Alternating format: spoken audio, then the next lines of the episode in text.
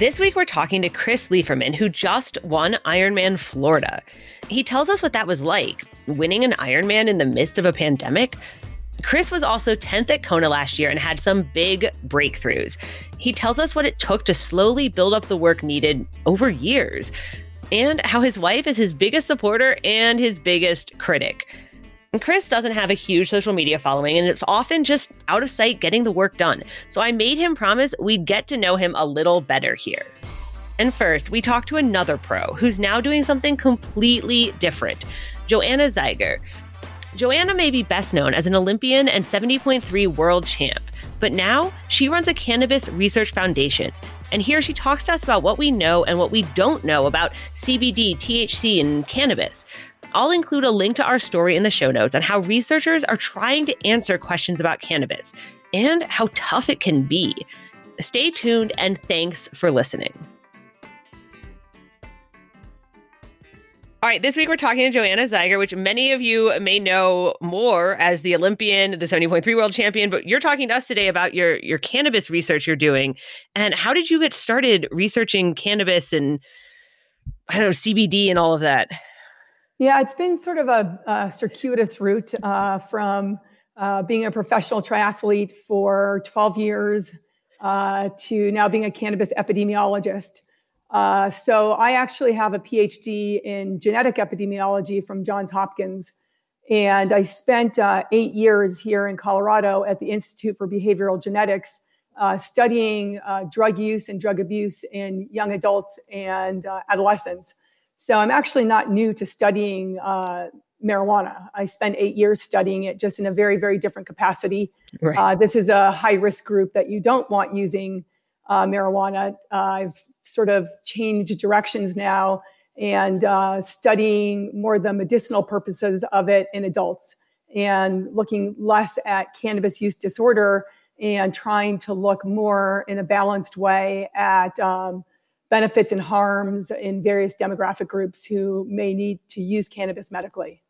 Uh, yeah, I mean, we did a story about uh, the the research being done in cannabis, and I understand that obviously you came from an athlete background. We all kind of are like, oh no, drugs are bad, don't do. And you were like, no, no, no, I would never use that. But you got injured, and eventually, you know, had to turn to to cannabis, right?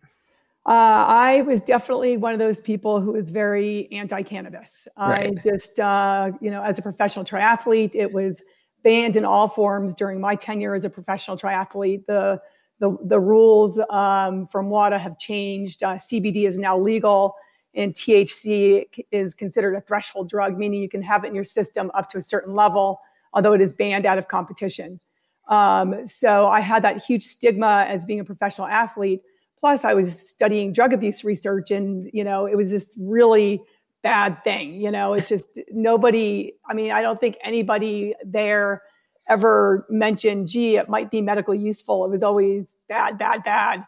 So it was just drilled into my head in so many different directions that you just don't use cannabis. And um, i live in colorado and uh, it's been legal here medically for quite some time. And it was legalized recreationally in 2014 and at that point, um, I was pretty desperate for pain control. From uh, I had a bike accident at the 2009 Ironman 70.3 World Championships, and I had chronic pain from severe nerve damage. And traditional pharmaceuticals just were, I can't say they were failing me, they just weren't doing the whole job. and so, um, at the urging of my husband, I decided that uh, I would give cannabis a try uh, for the very at the very least i was hoping that it might help with sleep because i was not sleeping at all. And uh, it did. I mean it was miraculous. I just couldn't get over how i would spend all these sleepless nights staring at the ceiling to suddenly being able to sleep a full night and so you started, I mean, obviously then you that kind of, you know, personal personal anecdote though isn't science and you're a scientist. So you were like, all right, let's go study this. And it turns out there's just not a ton of research, right? I mean, it's kind of all over the place. It's a little hard to pin down. And it's partially because of regulations and everything. Yeah. So when I, you know, when I turned to the research and I started speaking with other cannabis users, um, I realized there is uh, there was a lot of anecdotal evidence that it could be helpful for a variety of uh, medical ailments, uh, particularly uh, with seizure disorders. Uh, it was very helpful in um, MS, multiple sclerosis. They were finding that it was helping with spasticity, and there had been a few uh, clinical trials, very, very, very, very tiny, with fibromyalgia. And so that really piqued my interest. And as a researcher and epidemiologist, um, I, you know, I realized I was sort of in a position to do the studies that weren't out there because um, there's this huge bias toward looking at the negative aspects, even today, when we know that there are medical properties. Uh, there's just a huge, huge bias, both in the grants that are given out and what's published in the literature, toward the the negative, you know, the adverse, uh, mm-hmm. what it could do to your brain and how it impacts driving and you know psychosis. And and don't get me wrong, these are incredibly important things to study. But when you focus so much on that, you're missing out on the opportunity to look at, well, how can this help patients who are suffering in their health and well-being may be helped by this? And so that was why I um, developed first Canna Research Group, and then now we have a nonprofit foundation, Canna Research Foundation, with the mission of studying cannabis medically, looking at benefits and harms and patterns of use in various populations so that we can uh, educate them and give them information on how best to use cannabis to get the maximum benefit with the minimum harm. Yeah, I mean, the research, I was really fascinated by some of the obstacles to achieving this research. Um, like to have a federal grant you have to use only like this one strain that's approved in this one like grown in this one place federally. There's obviously lots of the university of colorado right here would lose some of its federal funding if it did research on campus. It's all very complicated. Well yes. Studying cannabis there there are so many hurdles and you have to be and and you, you mentioned university of colorado they've been incredibly creative uh, with how they've gotten around some of the regulations. Uh, they have a uh, uh, what they call the CannaVan that they actually drive around to people's houses so that people can you know use cannabis um, you know off site not on campus not in view of the researchers. And then after they do whatever it is they do then they come onto the bus for the testing that needs to be done. So that's a very creative way to get around it. Um, for, for my group canna research foundation um, we are doing primarily epidemiologic studies. So we're doing surveys so we are not touching the drug at all. I mean, I hope at some point um, we can get into clinical trials. But the difficulty with clinical trials is that right now, even though it's legal in states, it's federally illegal. So on a federal level, um, you have to have a special license to be able to um, study it in a clinical trial. And like you mentioned, you can only get it from a single source, and that's the University of Mississippi and they notoriously have terrible cannabis. It does not um, it, it, it, does not replicate what one would purchase in a dispensary, and so researchers are very upset because they're getting um, basically pre-rolled cigarettes that have stems and other kind of crap, and their their study subjects smoke it, and they're like, "Oh my God, what is this yuckiness you're giving me?" And there have been lawsuits around it. And so people don't want to use that cannabis because they don't know if they can trust those results because it wouldn't be the same thing a purchase uh, somebody would purchase at a dispensary. Hmm. So there there are a lot of hoops that people have to get through to be able to study cannabis and really understand what it's doing. And so obviously you I mean you've mentioned all kinds of different aspects but you've been st- started out studying it from an athlete point of view. Can you tell us some about what you've learned about cannabis in athletes benefits you know downsides what do we how prevalent is it? I think you surveyed people and it's pretty prevalent actually. Okay so um, did um, do you know the prevalence? Did you read the study or? I, I read your, you did a peace survey and it was like 26% of athletes said in the last two weeks they had used it. Yeah, I was going to ask you to guess if you hadn't looked at it, just to see what you're. But yes, um, we we found that about 26% of athletes said that they had used cannabis in the last two weeks, um, and that's actually a pretty short time frame. I mean, if we had lengthened that out to four weeks, or uh, most studies will actually use six months. Uh, but we we really wanted to capture current cannabis users, like people that were using it regularly and using it. You know, six month use is a very very long period of time, and we also felt that uh, by asking past two week use that the recall bias would be a lot less, that people are going to have a much easier time remembering what they've done in two weeks versus what they've done in the past six months. Mm-hmm. Uh, and so we found also that um, athletes have a lot of pain. Um, almost 50% indicated they either had acute or chronic pain. And uh, there was a very high percentage. I can't remember what it was off the top of my head, but um, you know maybe in the 70s percent uh, did say that cannabis was alleviating pain, and we had a high percentage said that it helped sleep and it decreased anxiety, it, it helped with calm, um, and we also found that the positive effects far outweighed the adverse effects. And adverse effects, uh, the the most uh, highly endorsed adverse effect was uh, increases appetite, and then we also found decreased concentration. And uh, ironically enough, uh, it decreases anxiety, but in some people it increases anxiety. But the percentages of those adverse effects were much lower than what we found for the, the hmm. benefits. So, you know, like anything else, um, with the good comes the bad, and and uh, for many of these athletes, even though they experienced adverse effects, uh, I guess they felt that the benefits outweighed it, so they continued to use it. Yeah, um, I mean, when I think, I think, whenever you whenever you tell someone who's not an like to talk about this, they're like, I don't, I wouldn't want to race while high. That sounds terrible. But that's not really. We're talking more about like pain management, kind of after an event, right? Uh, you know, we didn't. Yes, we did look at whether athletes are using um, before, like uh, within an hour before, during, or within an hour after exercise, and uh, very few athletes are using it during exercise. I mean, mm-hmm. they're they're mostly using it post exercise uh, for things like recovery and sleep and and uh, things like that. Uh, so yes, most athletes are not getting high and, and going out and exercising. Although, you know, if an athlete does have severe anxiety, you know, maybe getting a, a little bit high helps them uh, with that anxiety. Uh, and, and the other thing is in, in the, the world of cannabis, there's something called microdosing where you're taking mm-hmm. very small amounts um, so that you're not getting high, but is helping you with whatever ailment you're trying to treat.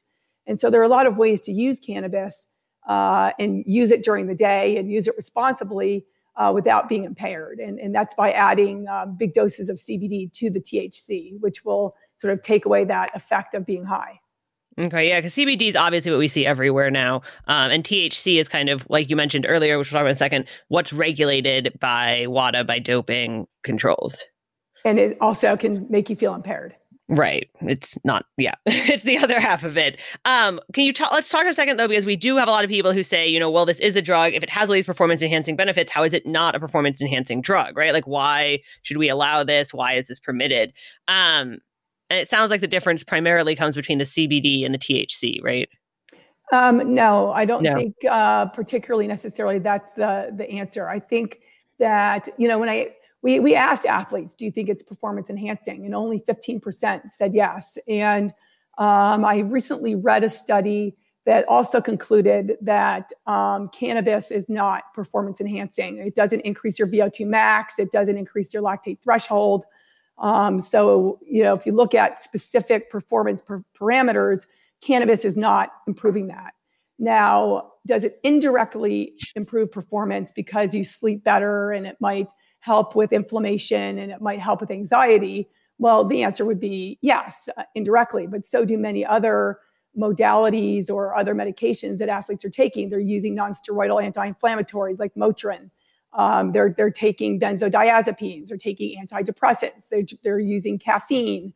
Um, so they're they're using a myriad of drugs that could also be considered performance enhancing in the same capacity that cannabis is. Um, but I would venture to say that cannabis might be um, less invasive to the system than some of these other things that athletes are using.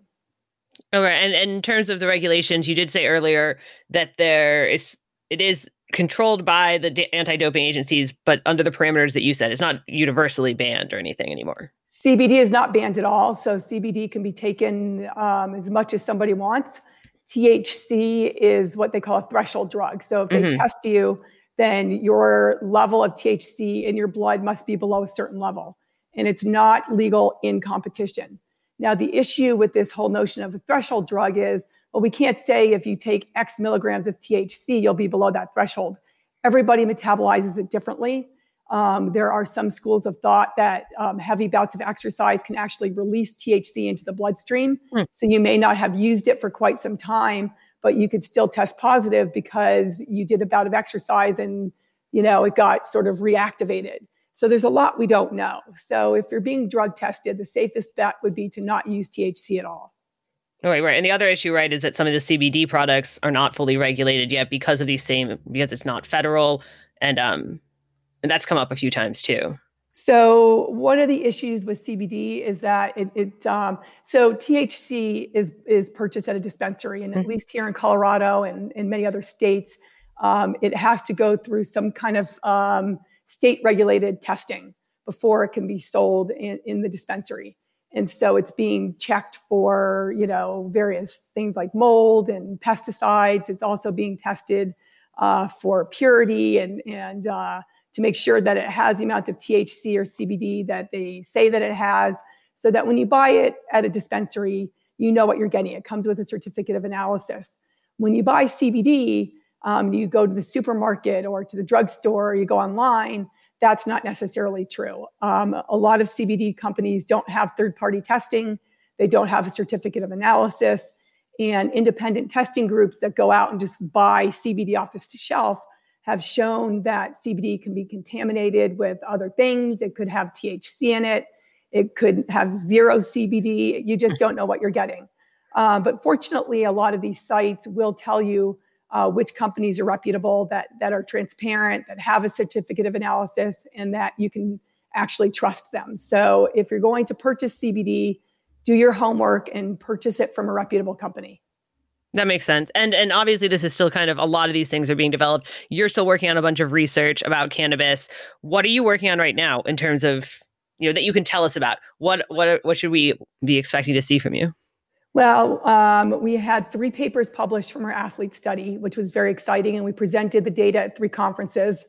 Um, and because of the success of that, and because I love working with athletes, being an athlete myself, or uh, a former athlete and current, uh, I don't know what you would call it, uh, person that likes to get out and exercise in some capacity, uh, we have several athlete initiatives that we're trying to get off the ground. Uh, we recently finished a study uh, looking at cannabis use in people with uh, allergies and asthma, and we wrote up a paper, and that manuscript is in review. Uh, we're hoping to do a study um, similar to our athlete study in people with rheumatic disease. And we're also hoping to do a study uh, looking at knowledge, attitudes, and practice uh, in physician groups. So we have a lot of initiatives in the works.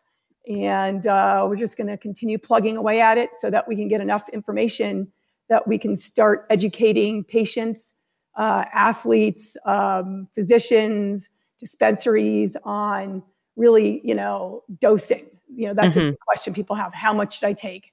How often should I take it? What ratio of THC to CBD should I be taking? There's just so many unanswered questions and we're hoping to at least get some kind of insight to give people the information they're craving. What are the most common questions you get from athletes? What should I take? okay. And you know, the, the thing I always say is, what are you using it for?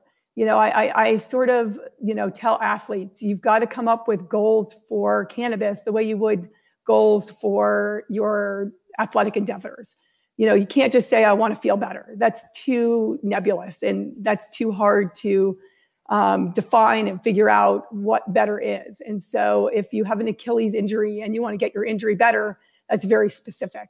And so you know the things i tell athletes are you know figure out what it is that you're trying to do with cannabis. Um, write down what it is that you're taking. Figure out how much you're taking. One of the biggest issues that athletes have or anybody has is they have no clue what their dose is. Um, a lot of the companies don't make it easy to figure out. So determine what dose you're taking. Um, if uh, you know, talk to your doctor before you start a cannabis regimen. Uh, write down everything that you're doing so that you know if it's working. Uh, there are apps that can keep track of it. And then there's the the famous mantra that I always say: start low, go slow. So start at a very low dose, work your way up slowly because your goal is to find the minimum dose that gives you the maximal benefit. Okay. Makes sense. Uh, well, thank you so much for talking to us. And I'm going to include the link to the story in our show notes so people can read it. Is there anything else you want people to know before you go? Uh, if you'd like to learn more about what we're doing, you can visit cannaresearchfoundation.org. Uh, And there's a donate button there. We're always looking for funds to do our research. And, uh, you know, to any of the athletes that have participated in our studies or are interested in p- participating in future studies, uh, we appreciate your time and effort. Interested in triathlon, training, gear, tips from the pros? Subscribe to the Triathlete Magazine podcast feed on Apple Podcasts, Stitcher, iHeartRadio, wherever you get your podcasts. New episodes of the Triathlete Hour drop every Wednesday. Our gear podcast, Gear Up, comes out the last Monday of the month, and our training podcast, Fitter and Faster, arrives on the mid Friday of each month. Subscribe so you don't miss any of these great episodes. All right, this week we're talking to Chris Leiferman, who is now the four time Ironman champion since you just won Ironman Florida, 10th at Kona. So, I mean, I think we're going to talk about it in a second, but I want to hear all about Ironman Florida. But I feel like, Chris, you're kind of one of those athletes, push your heads down, gets the work done. You don't have like a big social media press. People are like, Chris who? And I feel like we're gonna we're gonna open that up now. We're gonna like let people get to know you. It's gonna be great. yeah, thanks. I it's funny you say that I don't have that social media presence and people are like, Chris who? And I just yeah, I do. I put my head down and get the work done and I don't I don't like drama. I don't need drama. I'm not going to make drama. I'm not. I'm just gonna. I'll prove it on the race course. Yep. Okay. I do feel like people need to know I met Chris because like a mutual friend told me I could come swim with you guys in this pond, and I showed up, and it was like this tiny little pond behind someone's house. I never yeah. met you before. I was like, guys, are you sure there aren't snakes here? And you were like, no, we've seen snakes. yeah, yeah, we're swimming on the top end of the of the lake from where we push off at, and it's a big bull snake, like five foot long. And Justin was in the front, and he just kind of stops. He stops, and then I I see that he stops, and he just puts hands up. He's like, "Dude, look, snake." And that was it.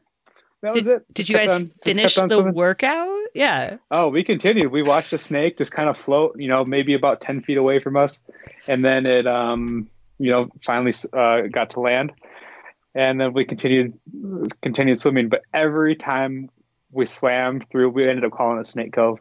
Uh, every time we swam through Snake Cove, God, your head is on a swivel. You sight like three times as much as you normally do because you're just waiting for another snake to come across. Oh yeah, that I think was the fastest I've ever swum. After you guys did that, said that, did that to me, I was like, oh my god.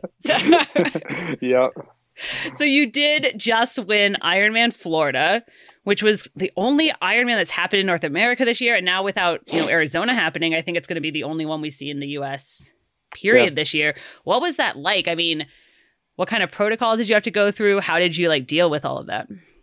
Yeah, so they're super dialed when it came to the transition area, like in race with, with the athletes, a mandatory mask. They they handed out N95 masks, which are like the the high end, um, super protective ones.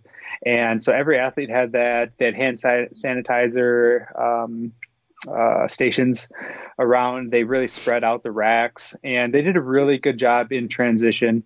They I felt that it was a little weird that they were concerned about touch points. Huh. So they had the eight stations on the run two miles apart, but on the bike, and, and so the aid stations on the run were two miles apart to have less contact, and you had to pick up your own aid, which is fine. You know, as you go by, you pick up your own cup. Um, but on the bike, they had five ish aid stations, and they had everyone like handing them out as you bike by which I'm glad they had that because there's no way I'm going to stop and pick up my aid station during a race. But a Gatorade bottle, you have to open up the cap, you have to pull off this the the um seal the thing, foil yeah. seal thing, and you're working with a bunch of volunteers who, you know, if they were wearing rubber gloves or plastic uh, latex gloves, you know, what's to say that they weren't rubbing their face? Mm-hmm. Uh, I mean, all the other things, touching their phone and pulling off the seal cap that we're now using. Um, and then there, then you go to the run, and now aid stations are every two miles, and you have to pick up your own aid. I'm like, you got to. It just seemed like yeah, yeah. the consistency wasn't there, and having an aid station every mile would have, I think, would have been better for the athletes. Um, definitely right. would have been better for me. Definitely struggled on that run. Um, but other than that, no, it was it it was good. It was a little anticlimactic crossing the finish line because there's nothing, no one's there except for the the media crew. Um, Mike Riley, he was standing behind the gate. Like usually when you cross the finish line in a Mike Riley race, he's like he's got his arm over your shoulder and you know he's giving you a quick interview and uh, I mean he's just blowing up and that I mean there's so much excitement. Like even as a professional, mm-hmm. I get excited about Mike Riley being at a race. you know, and and I, I know age groupers kind of pick that race because oh Mike Riley's going to be there. Um, yeah, yeah, even I get excited, but at this at this event, it just didn't have that um, that extra excitement. Was he like that, he was like uh, behind a wall or something? You know what? I really didn't see him. Mm-hmm. I came across that line pretty delusional. um, you know, happy, had a smile on my face, and was doing everything I could to just kind of keep my composure. But uh, he, you know, he was he wasn't in the in the chute right. like um, he normally would be, and there's just no one else around.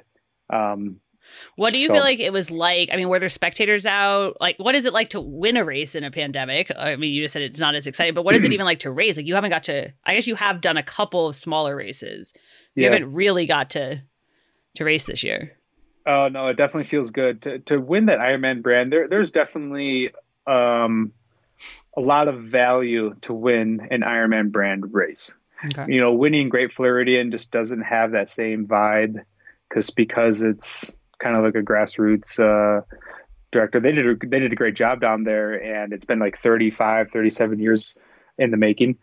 Um, not in the making, but they've they've had it in a row. So it's it's a well established Florida race, but still, just to to have the Ironman brand actually does um, have a lot of value to to win and to race. And um, the spectators on the run, I guess it wasn't too bad because at the the top end turnaround point, so it'd be the start of the run, and then you'd catch it around at uh, 21k, and then at the finish, there's actually quite a bit of hmm. people hmm. um, sitting or standing there at the uh, the barriers, but they couldn't get any further in towards transition or towards the finish. So I think they were kind of pressing their pressing their limits to you know get as close to the finish as they could.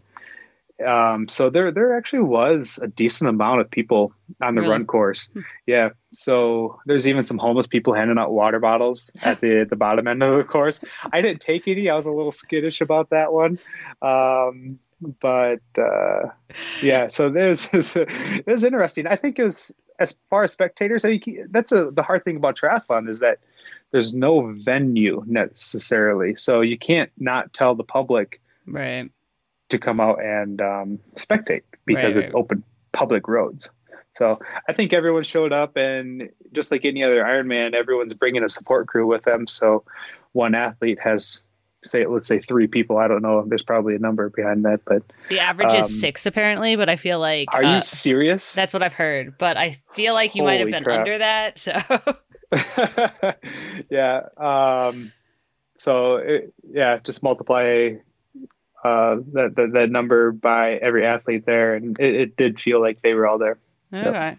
And I guess the big question is, right? Was everybody fit and ready to go? Like, do you feel like you were pe- ready to go? How are people coming through this year? What have you been doing this, uh, besides snake pond swimming? Yeah.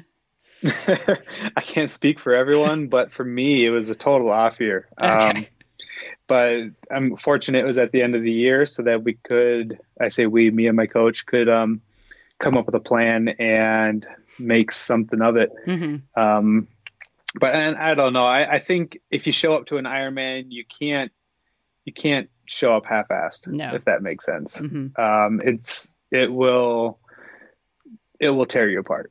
So I think everyone showed up ready to race an Ironman, whether or not it was Kona esque fitness or um, maybe just a normal qualification race. Mm-hmm. But for me, like, uh, obviously the COVID, I broke my ankle.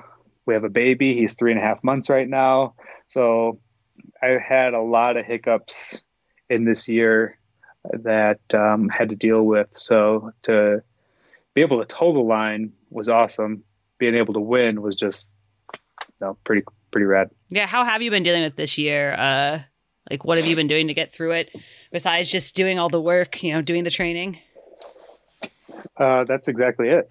um, I mean, just doing the work, doing the training, keeping the head down, right. and not trying to get caught up in other people's social media or Strava. Um, you didn't do any Strava KOMs this year? Um, I don't know. I'm not on Strava, so I really it just has zero relevance to me because I'm not that type of person to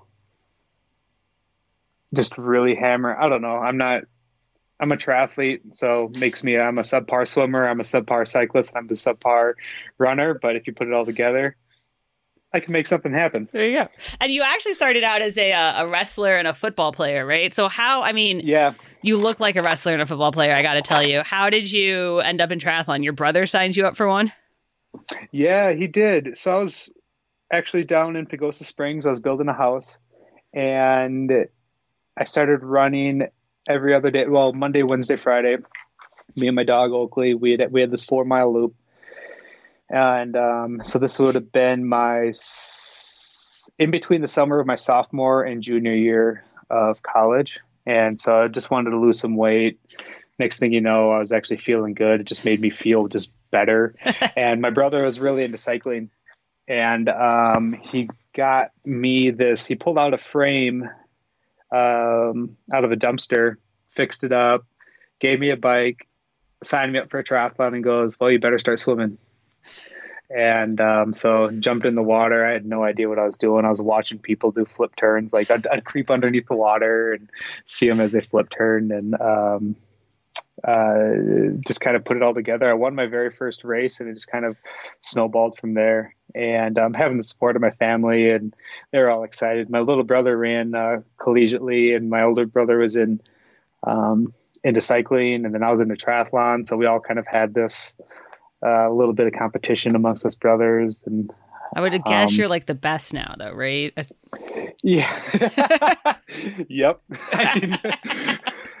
yeah, I am. Um, yeah, life kind of caught up with the rest of the brothers' work and family, and was fortunate enough to be able to hang on and continue as a career. Yeah. So, I mean, you, it's not like you ever planned on becoming a pro athlete, right? You had, you're going to be like an actual job a real job. Yeah, totally. And so why, I mean, what made you decide, you know, screw that, triathlon instead? It never I never really felt like I made that decision. Okay. It was because I was going to school for wildlife biology at the University of Minnesota, and then uh, transferred out to CSU, where I um, started taking kinesiology and health exercise classes and because I because of those classes, and then I joined the triathlon club team there, and it was just more of a community to join of like minded people. And um, you know, I was still going to school, still had still had ambitions to continue as um, a biologist, as a, a professional, yeah, yeah, as a biologist or uh, exercise physiologist. And I met my wife, Xana, at CSU and that's where we ended up doing our first pro race, and I won my very first pro race. Really? Um, yeah, it was Memphis in May. Ah. So then, um, it just kind of was like, oh man, maybe I do have a knack for this. So uh, then I just started racing more, and still going to school and still working, but the races ended up not being the results weren't too bad and that it just I don't know, just kind of the um, the, the the pursuit in triathlon that I had organically taken had over had overcome my um, desire to pursue anything as a professional in something else in the the field of my degree. Yeah. Hmm. Do you think you're gonna become a wildlife biologist after you're done triathloning now? No. no. no. Um, I, am pretty handy, and uh, my wife's in real estate, and she's crushing it. And it's just really fun to watch how good she is and her gen, how genuine she is as an agent, and um, and flipping houses. I think mm. is something, or not maybe not you know right away flipping houses, um, but uh, doing handyman work and working with my hands. I get a lot of gratification working with my hands. So you're gonna go work for your wife. Okay, yeah. Yeah. Yeah. Yeah. No, I'm not working for my wife. Don't say it that way. I'll be working for myself. My wife will be aside me, working with me. Okay, yeah. okay. Uh, but I mean, you guys did. Um, you did at one point have like a saddle sore company. I mean, you, you did do other yeah. things. Yeah. Does that? Do you yeah, still no. have that? No. Um. Yeah. No. We're we're pursuing that. Um. Just found out that marketing isn't either of our strong points, and um, at this at the at the point of of that company, um, Saddle Sore Soother, uh, it, uh, Xana started getting into real estate and mm just started, you know, taking that direction, and right. um, yeah, slowly dissolved. Oh yeah, because it did seem like it's one point. I mean, you uh, definitely used to do a lot more different things, and now it's like very focused. It seems like. Oh, absolutely. No, I was in, I was doing handyman work and um, going to school, and then yeah, pursued that. Yeah, yeah, it's weird. It's it's like I never like in my mind, maybe you, you look you think about this differently. In my mind, I was never like, I need to, I need to take this 100% focus. Right. Because even even when I did, I was still even now I'm still doing side jobs. Really? Which side jobs? Yeah, uh, electrical work, uh. handyman work. Yeah, nothing that is like a full day's job, but I'll put in you know three hours here, three hours there for people. It um yeah that, that's another thing that kind of gets out of hand is I'll do a good job for someone and they tell someone else, and all of a sudden I have 15 e- uh, voicemails on my phone of people wanting uh, work, and I'm like, holy crap, I cannot be doing all of this. Um, but it does give me hope for after triathlon that I could put something together. All right. So you never, so a lot of times I talk to people and they like made some clear decision where they were like, I have to go 100% in. I'm going to quit my job. But you never, you're saying you never like fully decided that. It just sort of slowly happened. You got like more and more serious and training more and yeah, more. it just got more and more serious. I guess the hours elsewhere did go down, but I'm also noticing that when I do go do a side work or if I go spend do something on the house here, that it helps me with my racing because mm-hmm. it's it's a void that I need fulfilled. And I think that over the years of growing up, we were always just hardworking. You have to work for that dollar. Um, my dad, he busted his ass and still is, um, even after retirement. um, and he, yeah, all of his life, all three of my of my brothers are, you know, working hard, and it's just so so it's weird where he, here I am. I go for a bike ride and I sit and watch some Netflix and then I eat something, and then I go for a run, and then I come back, sit and watch some Netflix, and you know, it's just like it's such a a weird way to live, but um, so that so now I look at my brothers and my and my dad and my mom, and it's like I feel guilty. Oh, so no. so to, so so when I do go out and do some manual labor, it oh man, it fills a void for sure. And I hmm. think that actually helps with my triathlon. Okay. That's interesting. I mean, yeah. I certainly hear things like that, but never exactly that way. Okay. Yeah. But you did, I mean, so you you kind of mentioned as you were getting better and be, like you kind of had some success early, 15, 6, 2015, 16, you, you know, were doing pretty well. then you got hurt but then you had really a big breakout year, like 2008 last year and 2018. I would say end of the season. Yeah. What, did you feel like you did something different? Did you feel like you came back from injury like more focused? Like what changed? Because you went. I mean, you won two Ironmans. You were 10th at Kona last year. Like that's pretty good. Pretty good. Um, I think just the compounded years. Yeah. I don't think that it was. I mean, I was injured a lot, and um, fortunate. Well, my last injury, I crashed on my bike, and so that I don't consider that like. I mean, it's an injury, but it's not. wasn't a stress injury. I, I, I look at stress injuries and accident injuries different. Right. Um, previously, I've I probably had three stress fractures. Um, I've had sciatica for two and a half years up until like a week ago, two weeks ago. I kind of figured it out. No, no joke.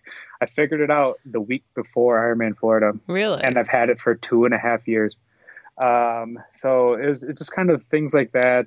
Um, and now with, uh, with a different coach, I feel that my body's healthier hmm. and I'm able to link uh, sessions and weeks and months, you know, back to back to back, and be able to, I guess, work on physiology. Like, mm-hmm. you know, if you look at the talent of people across the board, there's there's an underlying physiology that makes everyone good. Um, you can't just go and hammer out as many hours or do the exact same workouts as I do and expect to be as good as me. So, or or of anyone else that's of high caliber. So, I think just being able to link all those years back to back to back is what has helped with my success. Well, everybody wants there to be a secret, Chris. I wish you know you had like a, a different answer. well, I wish I had a different answer too. I really don't. I mean, have a couple beers every night, and there's your answer. I, I know. I do feel. I feel like oh, we should say uh, we both have beers. yeah. so, like, what did you I'm figure not... out with your sciatica? Sciatica, though. What do you mean when you say you figured it out? Oh man, so I just I think I wasn't working with the natural curvature of my spine. Hmm. And I was trying to force something that maybe I read or a PT told me about or something, you know, along the line. And then it was just two weeks ago, which, yeah, what it was two weeks ago that I just kind of just said, screw everything I've heard. I'm just going to figure out like my intuition, and which I'm. I feel dumb that it took me this long to figure out, but you know, you, you put a lot of faith in in the in the in the PTs you go to, and recently I, I found a really dialed PT that I love seeing now. But um, it's yeah, I was just like I'm gonna figure it out for myself, and. Yeah uh, ended up working. I mean, it, it, it, sounds so stupid, but it was as simple as just like, wow, why, why am I, why am I forcing the natural curvature of my spine to be different?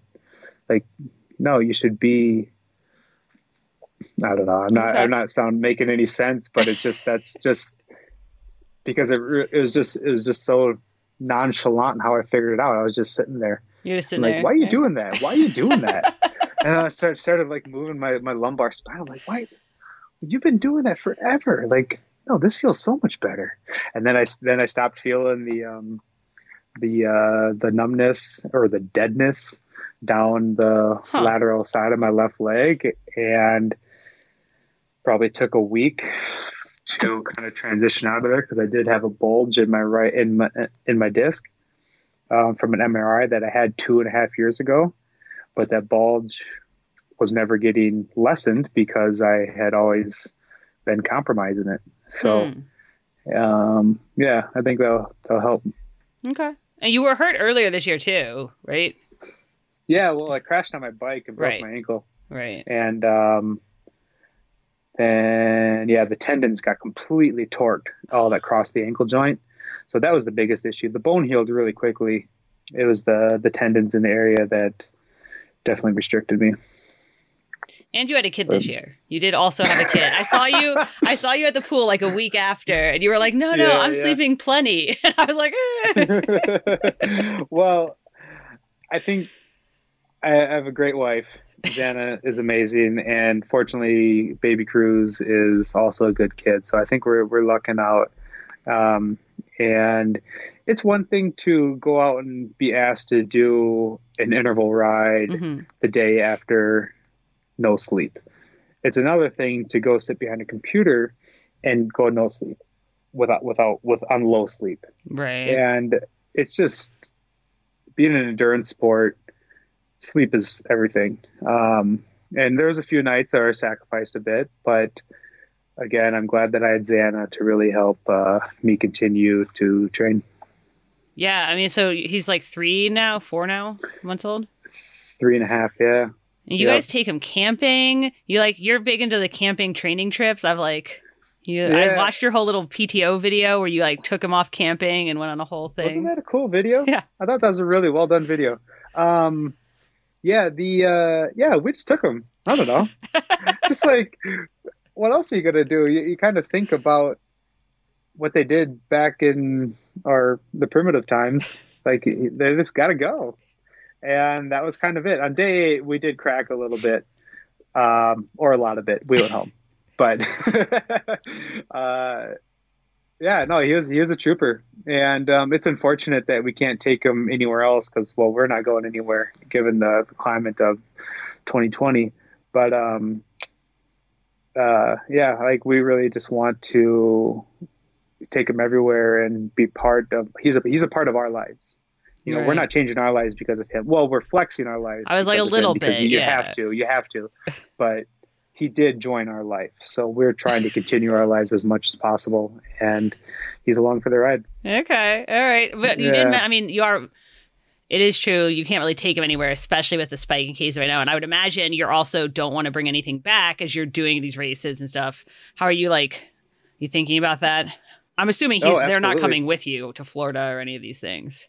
Well, Xana will be. I think my mom's gonna um, come down from Minnesota and watch Cruz. Um, she watched him over Ironman Florida, and she got to, we had her get tested in Minnesota to make sure that she was clear before she drove down, and we'll have her do the same again. And um, you know, I trained with the same two people, Justin Darin, Kenneth Peterson, um, each time. So it's like we we kind of have our quarantine. Um, I heard that term before, so so now I'm cool because I used it. Uh, no, so we we were just like we we kind of trust each other, and um, kind of stick to that. Like Xana hasn't been going out as far as when it comes to socializing. She's doing work, but in in the real estate biz, they're pretty dialed with right um, their mass social distancing and um, different protocols when it comes to showings. So, I mean, we're just kind of doing our own thing. I think Xana's in the other room dancing with Cruz right now, like she's having fun. So, yeah, we're making it work and staying healthy. Yeah, I mean, it's definitely got to be a little bit stressful with, um, you know, trying to balance it all because you are. So you got a wild card to the Daytona yeah. race, the PTO championships in Daytona. Why I thought you were in the top. I would have guessed you were in the top ranking. Why did you end up with a wild card? Was I not paying attention? Yeah, well, I wasn't paying attention either, and then I was like, "Holy shit, I'm 73rd or something," and it, yeah, no, I just don't have the quality, the volume of racing. Mm. I was so uh, prior to my new coach, I just had been injured, and you know I only race half a year for the last two years, mm-hmm. three years. Um, so it's pretty frustrating in that sense. Even though some of the races were quality, uh, it just wasn't the volume that the algorithm that they used, which I think was was smart. They needed to set a standard with uh, God, what's his name? Thorsten. Um, yep, yep. So he his algorithm and uh, yeah, so I have no issues with how that how that turned out because you need to start somewhere with the PTO, and it might change going forward. But um, I just didn't fit the mold for that top forty, and but I'm but now you have a, so how do you? Card. I got the wild card. I was gonna say, how did you get one of those? Everybody was asking. Everybody wanted one. People were like, "How do I get a wild? How did you get? How does that? how did that work?" it was you know, I have no idea. So there's there's an athlete board and a non-athlete board on the PTO, and they all get to vote. Mm-hmm. So it was all 100% up to them on who gets the wild card. Um, so, yeah. I mean, I made the cut, and I'm, you know, I, I, I, I feel honored because I was 73rd or 7. I was in the you know mid 70s in my ranking, so there was a good 30, 30 people ahead of me that mm-hmm. they could have chosen. And for me to make, uh, was it 10 guys? Something like that. Yeah. No, four, eight guys, I think. Anyhow, so yeah, no, it, it's, it's pretty cool that they see the value in me to be part of the PTO championship. So I was honored for sure. And do you think, I mean, so that's a shorter race. It's even like shorter than a half, which is why it's going to be yeah. really interesting with the ITU people. And I feel like you're more of a Ironman athlete. Like, how do you feel like this is all going to work out? Yeah, I've, I've, I've had some good success at, at half irons. Um, and I think it's going to work out well for us because it's going to be a 20 meter draft rule. I think if it was a tighter draft rule, then it wouldn't it would kind of suck. so I think I think that's really gonna and 50 miles is you know still quite quite a distance. Those ITU guys they're just max 40k. Are they so, not doing it all inside the track then? You're like going outside the stadium? I believe it's all on the track. Oh, okay. Okay. Don't quote me on that, but I'm pretty sure that That's it's all on the track. Um, two and a half miles long. I've heard some heard some talk of some of the like the Uber swimmers who are like, yeah, I, ho- I hope we get out there and we lap some of those slow swimmers. so uh, I think it's yeah, that's cool. Um, and uh, I think I, don't know. I think I think it's actually going to fit fit even the longer distance athletes. Yep. Okay. Okay. What do you think is your um like kind of you know if we get back to racing next year and everything like normal what kind of is your goal is your plan? Is it ironman is it kona? Is it what what do you want to do? Yeah you know i we i don't know what the pto future looks like. Mm-hmm. and so far pto is like has been extremely supportive of us. Um, i've only done one ironman brand race this year. I did qualify for kona so and currently that is the pinnacle of our sport, the race. And so as of now, that still is right. the the goal. And the PTO's championship qualification is based on your races, whether it's challenge, whether it's Ironman, mm-hmm. whether it's well, actually, I, I, don't know what other races would be involved in that. So, racing Ironman races, which are extreme, way more prevalent in North America, um, are you know still on the list. Like it. Well, yeah, like I meant the distance. Because, Sorry, I meant the distance, not the, the uh, brand. Yeah, I know. no, um, I'll still do it. I'll do it. You know, early mid-season Ironman, yeah. and then Kona, and then you kind of pepper in seventy point threes to kind of fill the kind of fill the gap. So start out with um, yeah, you kind of you st- pick pick the Ironmans and then first, and then pick the seventy point threes in between. And uh, is St. George? I'd have to look at the dates, but St. George seventy point threes next year. May first, yeah. I was just looking at this yeah. yesterday. Yeah, and that's early. Yeah, mm-hmm. so that's definitely on there. So I'll race that, and that would be a that'd be a big race. And yeah, it's gonna be big. Glad that it's local. So definitely do that. Yeah, I mean, next year's gonna be interesting for sure. Do you have a? I mean, so you were tenth, obviously at Kona this year. Is there like a, I want to get fifth, and then I want to get third? Is there like a plan, like a multi-year plan here? Or are you like, well, we'll just see how it goes? No, totally see how it goes. but I definitely think that if you want to win Kona, you have to go for it. Mm-hmm. Like you can't just show up to the line. I'm as fit as I can be. I'm going to race a conservative race, and it's going to get me first no, you can't. You can't do that at Kona. You have to make. Um, you have to make uh, risks and hope that it hangs on, and hope that you finish the, you cross the finish line first. So, like in a normal Ironman, with you know a handful of handful of competitors, you can just kind of show up fit, race conserv or not conservatively, but race smart, and um, you you you could win not at Kona. You got to go for it. So I think that's going to be a few years. Okay. Before you like yep. are like, all right, I'm going, I'm going for it. Yeah, like you make those, you make those risks and hope that you don't fall off. Yeah. it happens, right? it, it does happen. Fine. Yeah, it happens quite often. Who is your new coach? You said you started with a new coach. Who? Yeah, Ben Day. Oh, okay. Yep he's a cycling coach and just a overall brilliant man from Australia. So he's been really good, and I think his style of training just works for my physiology. So hmm. we mesh mesh really well.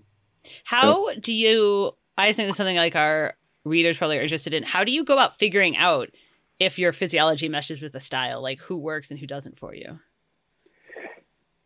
I don't know. I think some some people go. Well, I was five years with my old coach, and we've had a lot of great success. Mm-hmm. And I think I just kind of hit a plateau and just needed to move on. And you've seen that with other athletes too. You know, once you, um, I mean, that that that coach and that athlete relationship are probably you know amazing, but at some point you just kind of have to move on, and um, that's kind of where I was at.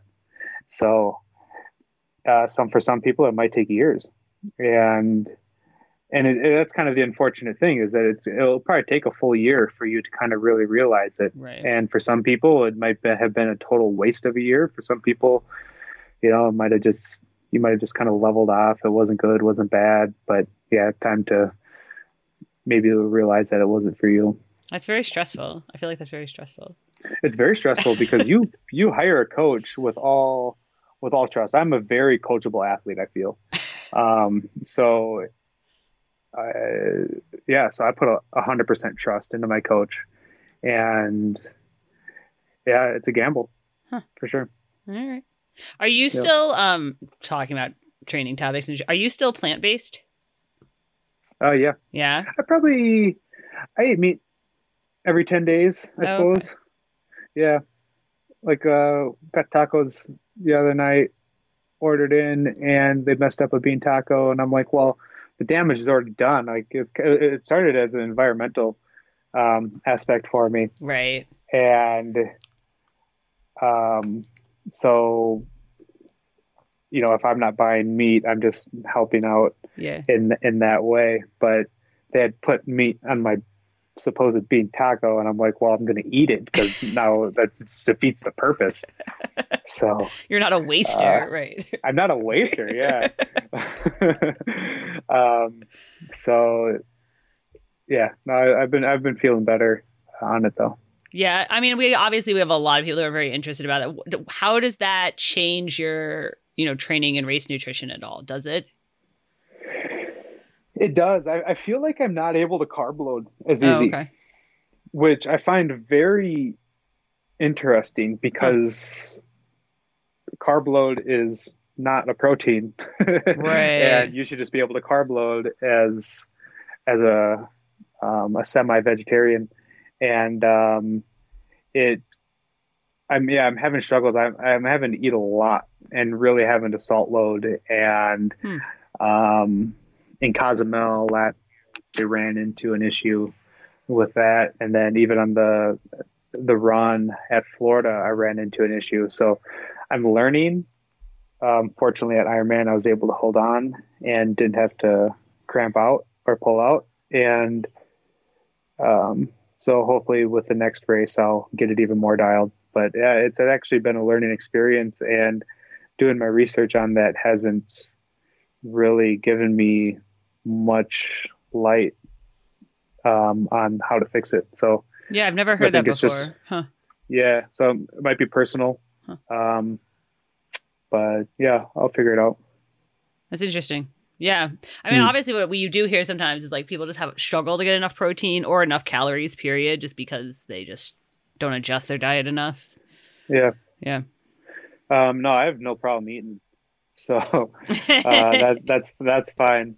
And the protein, um, you know, I, I, I have a protein shake after most sessions right. during the day, during the week. So, and where Zan and I are actually really good at uh, supplementing plant-based protein hmm.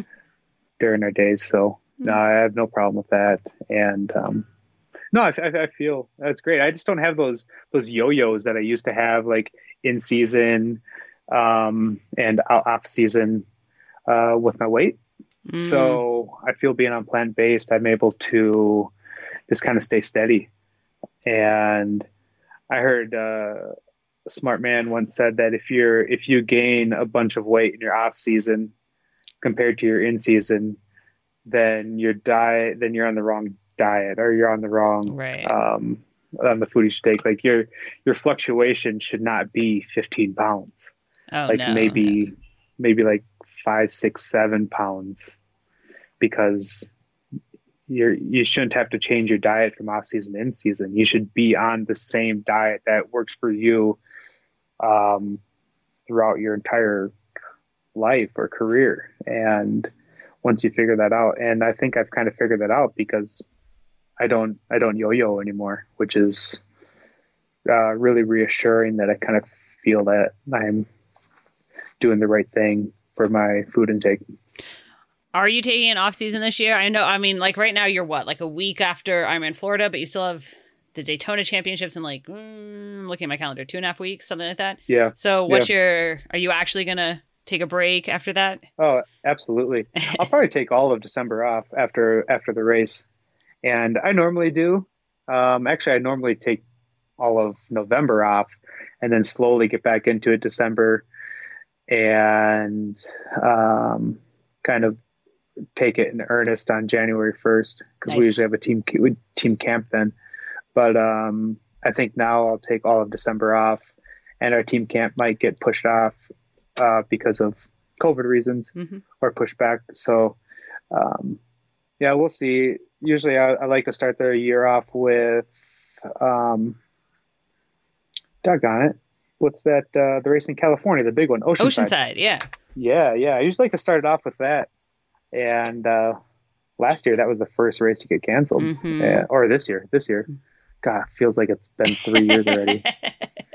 um, but uh, yeah, so I like to kick that off first and get one under the belt before we move forward. Okay. All right. So you are going to take an off season. You're kind of re- yeah. like recovering a little bit right now from Florida, and you have like another week or so of training, hard training left. Yep. Okay. okay. Um, yeah, I feel like the the base fitness is there. I think just sharpening up, making sure I'm recovered, and go into Daytona. I mean, the hay's in the barn right now after right. coming out of Ironman Florida. There's not much I can do. Maybe do a few extra fast 50s in the pool, but um, it's hard to say that you really could press it trying to eke out that eke out something that you may not have but yeah um, it, it, i mean it, it you have no idea like what this race is going to be like, yeah. how everyone else is going to show up, if anyone else is going to show up. um, so you think it's yeah, just going to be you and uh, Sam Long in Daytona? Me and Sam Long, yeah. Um, yeah, I heard that there's a bunch of other people that got some non, not necessarily wild cards, but USHE had a few invites. Yeah, uh, a few invites, and Challenge had a few invites. So I keep seeing other people that are going, and I'm like, oh, I guess the wild card didn't. Uh, You're, I guess everyone else got a wild card too, but uh, oh, that's all right. You don't feel as special. It's okay. All right. No, yeah. All right. Here's my. uh Usually we finish with a would you rather. Here's my would you rather for you. Okay. Okay. Would you rather go all in on a race and try and win it, but blow up and come, you know, last, or play it steady and like know you're going to get second or third? Blow up. you're like 100%. Yeah. Yeah, I don't go to a race like, oh, I'm going to fourth, third. Yeah, that's all right with me. No, I I couldn't do that. I couldn't I couldn't come home and look my wife in the eye and be like, I did all I could for that fourth place, you know, and uh, no, she would, and she too would rather have me blow up. So, okay. You think she'd be like, no, no, try again. Yeah, exactly. She's like, you didn't try hard enough. yeah. Well, there you go. Um, yeah, she's like, I did not stay up all those nights with the baby for this. totally. She would throw that in my face. She absolutely would. She's actually one of my hardest critics and I love her for that. You can't you can't be surrounded by people who give you attaboys constantly. Like you need someone to knock you down to size. And Xana, if if I don't if you I don't think you've met her, Kelly, no. um, but uh, yeah, she's she's a great person, but she speaks her mind, and she's she definitely speaks her mind to me. So, well, thank yeah. you so much for chatting with us, Chris, and uh, good luck yeah, in Daytona. All right, thank you. Thanks for the chat, Kelly. Thanks to Joanna and Chris, and to all of you. Don't forget to subscribe wherever you get your podcasts. Keep listening and keep training.